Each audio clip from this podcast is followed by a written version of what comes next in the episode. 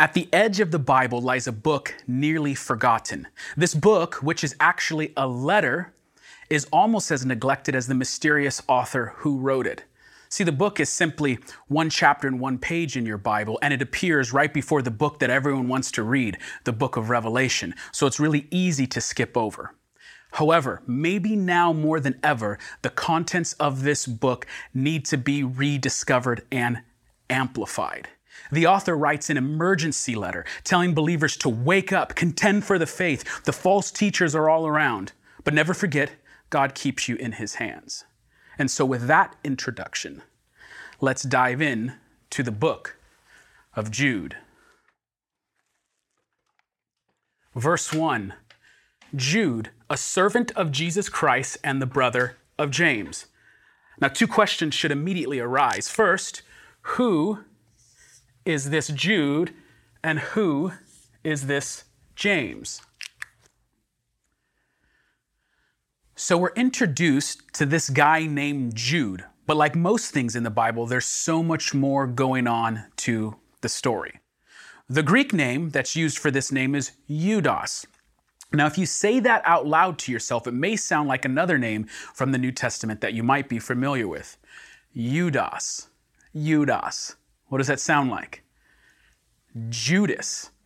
And in fact, in the Greek, this name is exactly the same. It's Judas.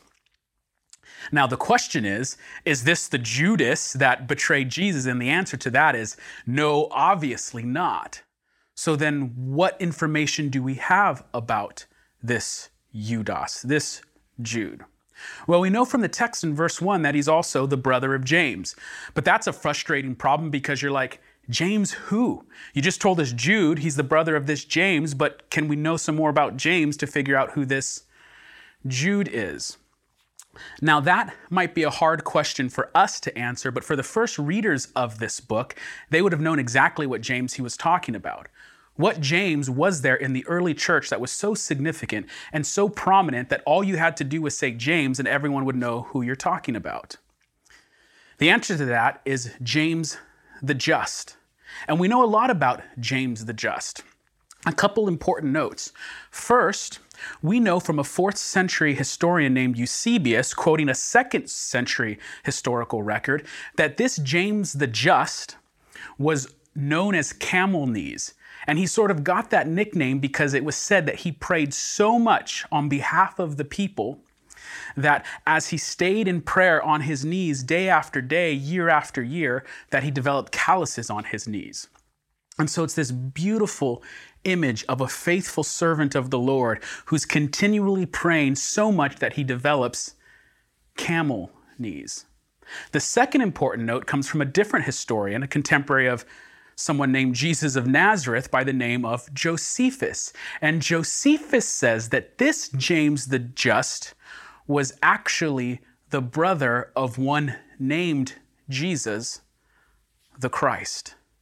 So Jesus had a brother. The question is, what do the scriptures make of such a claim? In the Gospel of Matthew, we are told Jesus was teaching in a synagogue, and the people were astonished and they said, where does this man get this wisdom and these mighty works? Is this not the carpenter's son? Is this not his mother called Mary? And are not these his brothers, James and Joseph, and Simon and Judas? Matthew 13, 54 and 55. And this brings us back full circle to exactly who this Judas, this Jude, is. This Jude is the brother of James and the brother of Jesus of Nazareth. Now, I know what some of you might be thinking wait a second, I thought Mary was a virgin. And the answer to that is yes, at the conception of Jesus. But subsequent to that, there's nothing to say that she and Joseph didn't go on having a normal marriage with normal relationships. Now, there are some people who hold to something called the perpetual virginity of Mary. And they would say that Mary was a virgin prior and subsequent to the birth of Jesus till the end of her life. Now, there's nothing that in the scriptures that would lead us to believe that. And the clear testimony of the early church says that after Jesus, Mary and Joseph went on with their marriage. But for those who hold those views, they would say that maybe Joseph had children before he married Mary. Or some would say that maybe the word in Greek is brother, but we're talking more something along the lines of a cousin, not a literal blood brother. Now, we don't have any reason to doubt the Gospel of Matthew using the word brother, but no matter where you land on this issue, this is what's important. Jude, whether cousin, half brother, whatever it may be, was brought up knowing Jesus in a unique and intimate way. He grew up alongside of him. And so, what he has to say and what he has to offer us about the will of this Jesus is incredibly important. We know from the Gospel of Mark that the majority of Jesus' family thought he was crazy. There's this instance where Jesus has a crowd gather around him and he appoints the 12 disciples. And the Gospel of Mark informs us of this. It says, And when his family heard it, they went out to seize him, for they were saying, He is out of his mind. Mark chapter 3, verse 21. See, they thought he was crazy. But something so significant, something so cataclysmic would happen to this Jude that he would lay everything on the line for his big brother. His testimony would ultimately be sealed in blood. He goes from thinking his brother is crazy to becoming a lifelong follower of not only his big brother, but his Lord and Savior. We see this idea expressed by Jude in the very first sentence when he identifies himself as a servant of Jesus Christ. Now, it may not seem like that big of a deal to us as modern people, but Jude is a man saturated in the Hebrew scriptures. And for the first readers of this book, something would immediately stand out. The phrase, servant of Jesus Christ, would draw people back to the Old Testament, the Hebrew scriptures. See, all the heroes of the faith in the Old Testament were identified as servants of the Lord. This word Lord in your English Bibles is always capitalized when it's representing the covenantal Hebrew name of God. So it's Yahweh. So you see David, Abraham, Moses identified as servants of the Lord or servants of Yahweh. But Jude has changed the formula. Where Yahweh's name once belonged, now he puts in that place Jesus. This is a Jewish way of saying this Jesus is more than just a man, he's more than just my brother. He's on equal standing with the God of Israel. Second, he says Jesus Christ. Christ from, comes from the Greek word Christos, which is from the Hebrew word Mashiach, the Messiah. Jude is saying Jesus is the long awaited Messiah. In and through him, all the promises of God are finding their yes and a men. With this in mind, we can now leave the first sentence of the book of Jude.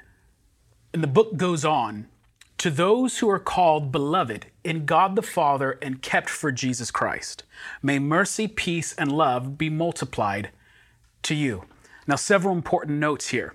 First, as a Christian, Jude is saying, You are beloved in God the Father. And out of that identity, he prays that three things would be multiplied unto you mercy, peace, and love. Now, I don't know about you, but especially in the times that we are living in, I want that prayer upon me. May mercy, peace, and love be multiplied upon you. These are incredibly comforting words. The other comforting component in this is that Jude says we are being kept for Jesus Christ. And the word kept being used here invokes imagery of inheritance. It's this idea that God is preserving us, He's saving us. We are the inheritance for Jesus Christ. He, the Father, by His sovereign hand, will keep us safe and secure until the coming of the Son. And it's on that note that we can now leave behind the introduction to the book and dive into the heart of the letter. Jude, verse 3 and 4. Beloved, Although I was very eager to write to you about our common salvation, I found it necessary to write appealing to you to contend for the faith that was once and for all delivered to the saints. For certain people have crept in unnoticed who long ago were designated for this condemnation. Ungodly people who pervert the grace of our God into sensuality and deny our only Master and Lord, Jesus Christ. Now, that's a big section. Let's break that down. Jude is basically saying he was wanting to write a simple letter, maybe a letter of encouragement. He calls it a letter concerning common salvation. But something has occurred that has made him write a different type of letter, a letter filled with urgency. Jude tells his readers to contend for the faith.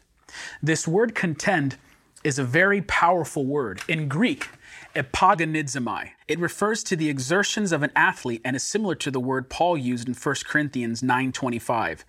Everyone who competes in the games goes into strict training. Essentially, Jude is saying, don't you know that you're in a fight for the faith? Are you conditioned? Are you well trained? Do you know the tactics of your enemy? Jude is saying, epagonizomai, contend for the faith. And this part is important. Contend for the faith that was once and for all delivered to the saints. Now, this is important, this idea of once and for all. See, there are essential truths to Christianity, Christianity, the fundamental building blocks of it.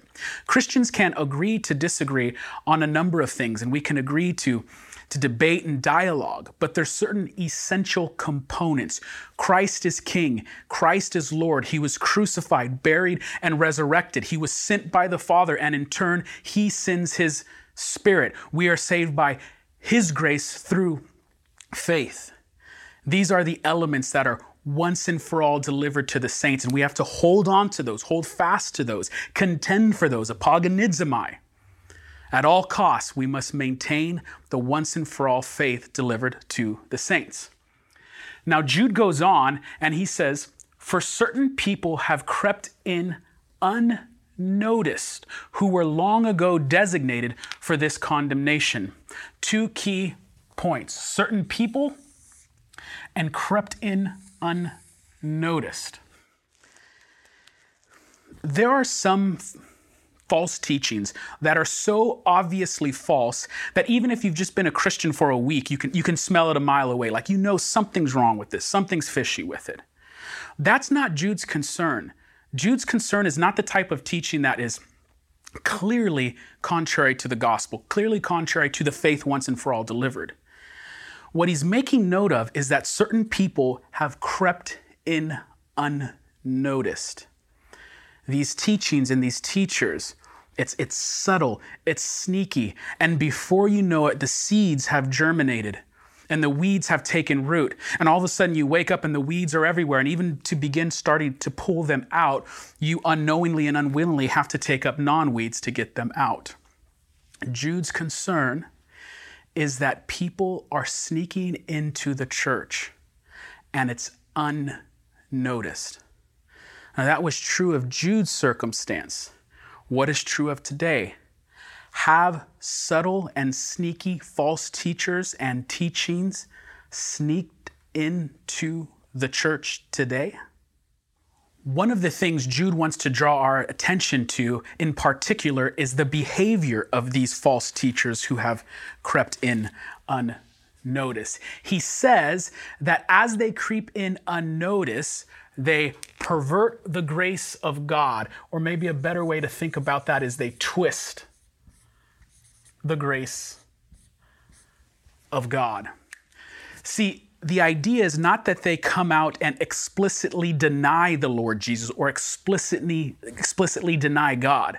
They on the contrary, affirm the existence of God, affirm a faith in Jesus, but then with their behavior and their lifestyle, they live otherwise. That's this idea of twisting the grace of God. So, how does that work out? Now, we can't be certain about that, but maybe it looks something like this. They say they believe in Jesus and are his followers, but then they teach, which is true, that because of God's grace we are forgiven. But then the twist is since we're forgiven, Who cares about the way we live? Why don't we go on sinning so that grace may abound? If God's so gracious and forgiving, let's keep on sinning and living how we want because it's always going to be forgiven. And that's this idea of twisting the grace of God or people who pervert the grace of God. And because of that, Jude gives them a specific title. He says they are ungodly or godless. The Greek word that's used here is asabes. Jews in the Greco Roman world use this word to describe not theoretical atheism, but practical godlessness. And what do I mean by that? It's this idea that you, again, confess God, confess Jesus, but you live in a way that says otherwise. You speak one truth, but your behavior demonstrate something to the contrary. Now, this is where the ancient world and our world parallel. I mean, is that not the case in our culture? I mean, the vast majority of people claim to hold a belief in God, and the majority even may claim to believe in Jesus. But then, if we look around at culture as a whole, does it look like we're living our lives in accordance with the teachings of Jesus? See, we may say one thing, but our life demonstrates another. And Jude says doctrine and behavior have to align. Now, here's the convicting part. It's easy to point out there and say, oh, yeah, there's people over there who are fake Christians, or there's people over here who say they're followers of Jesus, but look at the way they live. The convicting and courageous thing is always to say, well, what about, what about me?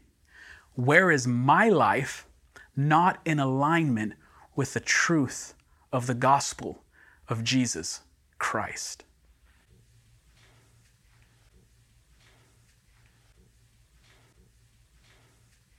Do you know how important the moment we are in actually is? The world needs Christians to show the world the grace and love of Jesus. I mean, the world is going mad. People are filled with anxiety and stress. Good is called evil, evil is called good. We don't know what the future holds. Now, more than ever, we need Christians to glorify God, not only with our mouths and our lips and our words, but with our behavior and our lifestyle. We need our theology and our action to match. Jude says, contend for the faith. Epagonizomai. Don't let up.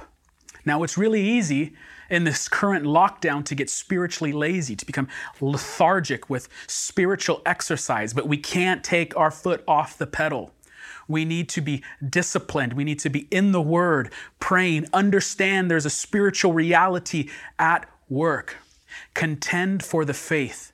The world needs Christians now to show them that Jesus is King and He is the way, the truth, and the life.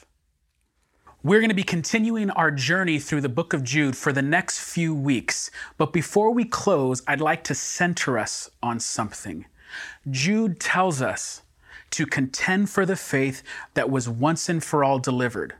Now, what is that faith all about?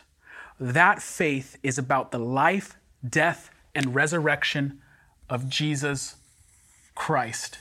It is in and through Him, His cross, His death, His resurrection, that He defeats Satan, sin, and death. And He freely offers life and life more abundant. His grace is available for you today. And so, as you trust in Him, go today, leaving and knowing that the sovereign hand of Almighty God keeps you as an inheritance until the return of the Son, Jesus the Christ.